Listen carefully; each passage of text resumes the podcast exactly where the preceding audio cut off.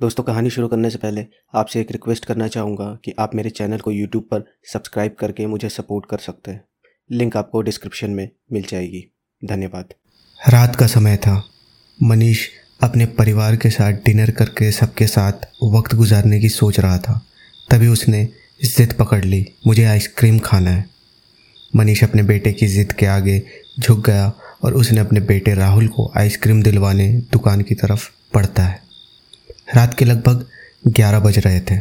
मनीष अपने बेटे को लेकर बाइक में आइसक्रीम पार्लर जा ही रहा था। तभी राहुल के कान में कुछ आवाज़ सुनाई दी। मुझे भी आइसक्रीम खाना है। राहुल को तो ठीक से समझ नहीं आया क्योंकि वो बाइक में था और हवा बहुत तेज़ चल रही थी। फिर थोड़ी दूर आगे जाने के बाद राहुल को फिर से वही आवाज़ सुनाई थी लेकिन इस बार उसने साफ़ साफ़ सुन लिया था और उसने इधर उधर देखने की कोशिश किया लेकिन उसे कोई भी नज़र नहीं आया। राहुल तेरह साल का सातवीं कक्षा का छात्र था। उसने अपने पिता मनीष को बताने की कोशिश करी, लेकिन मनीष को बस ये चिंता थी कि आइसक्रीम पार्लर कहीं बंद ना हो जाए, इसलिए वो सिर्फ़ बाइक तेज़ी से चलाते जा रहा था। कुछ दूर के बाद जब वो आवाज़ फिर से राहुल को सुनाई थी तो वो ज़ोर ज़ोर से रोने लगा। अब उसके पिता मनीष राहुल को रोता देख घबरा गए और उससे पूछते हैं, क्यों रो रहा है तू?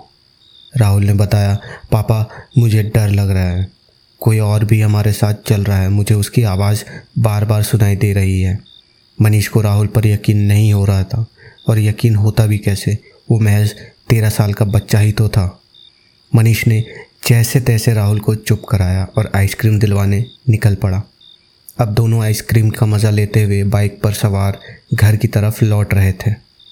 लौटते वक्त रात कुछ ज़्यादा ही हो गई थी। करीब साढ़े बारह बज रहे थे। कुछ दूर जाते ही उसकी बाइक बंद हो जाती है और एक पेड़ के सामने जाके रुक जाती है।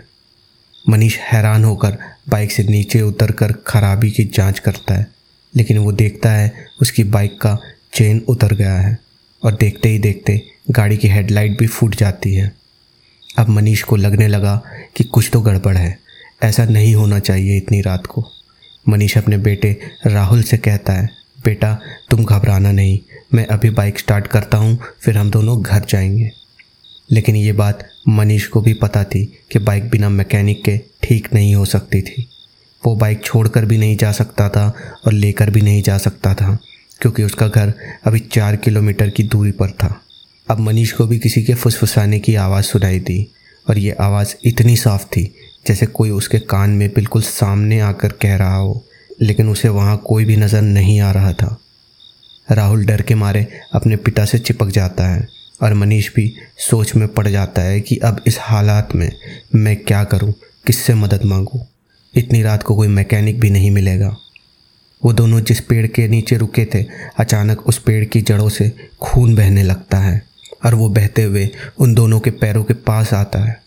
राहुल ने अपने पिता से कहा, पापा, ये क्या है? मनीष खून देखकर अब और भी ज़्यादा डर जाता है। वो मन ही मन हनुमान चालीसा पढ़ने लगता है, लेकिन उसका कोई फ़ायदा नहीं होता। अब उसे किसी बच्चे की रोने की आवाज़ भी आने लगी है, लेकिन कोई नज़र नहीं आता। मनीष और उसका बेटा राहुल दोनों घबराए हुए सह में वहीं जम जाते हैं।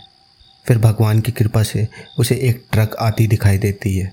उसने किसी तरह उस ट्रक वाले को रुकने को कहा और मदद मांगी। राहुल और मनीष को अब मदद मिल चुकी थी और वो अपनी बाइक के साथ सुरक्षित अपने घर पहुँच चुके थे। लेकिन मनीष पूरी रात नहीं सो पाया। ये सोचकर कि रात को वो किसकी आवाज़ सुनाई दे रही थी और पेड़ से खून क्यों निकल रहा था और वो बच्चा था कौन जो रो रहा था। सुबह जब उसने सारी बात अपने पड़ोसी को बताई तो उसने बताया कि कुछ दिनों पहले उस रास्ते में एक बाप बेटे की एक्सीडेंट में जान चली गई थी। कार का ब्रेक फेल होने के कारण कार पेड़ से टकरा गई और उन दोनों की वही मौत हो गई थी। न्यूज़ में ये भी आया था कि कार में बच्चे के हाथ में आइसक्रीम का स्टिक था और वो बच्चा केवल पाँच साल का था। ये सुनते ही मनीष ने अफसोस जताते हुए कहा कि जो हुआ, गलत हुआ, ऐसा नहीं होना चाहिए था। और साथ ही उसने अपने मन में भगवान का शुक्रिया अदा किया और कहने लगा अब से रात के वक्त मैं उस रास्ते से कभी नहीं गुजरूँगा।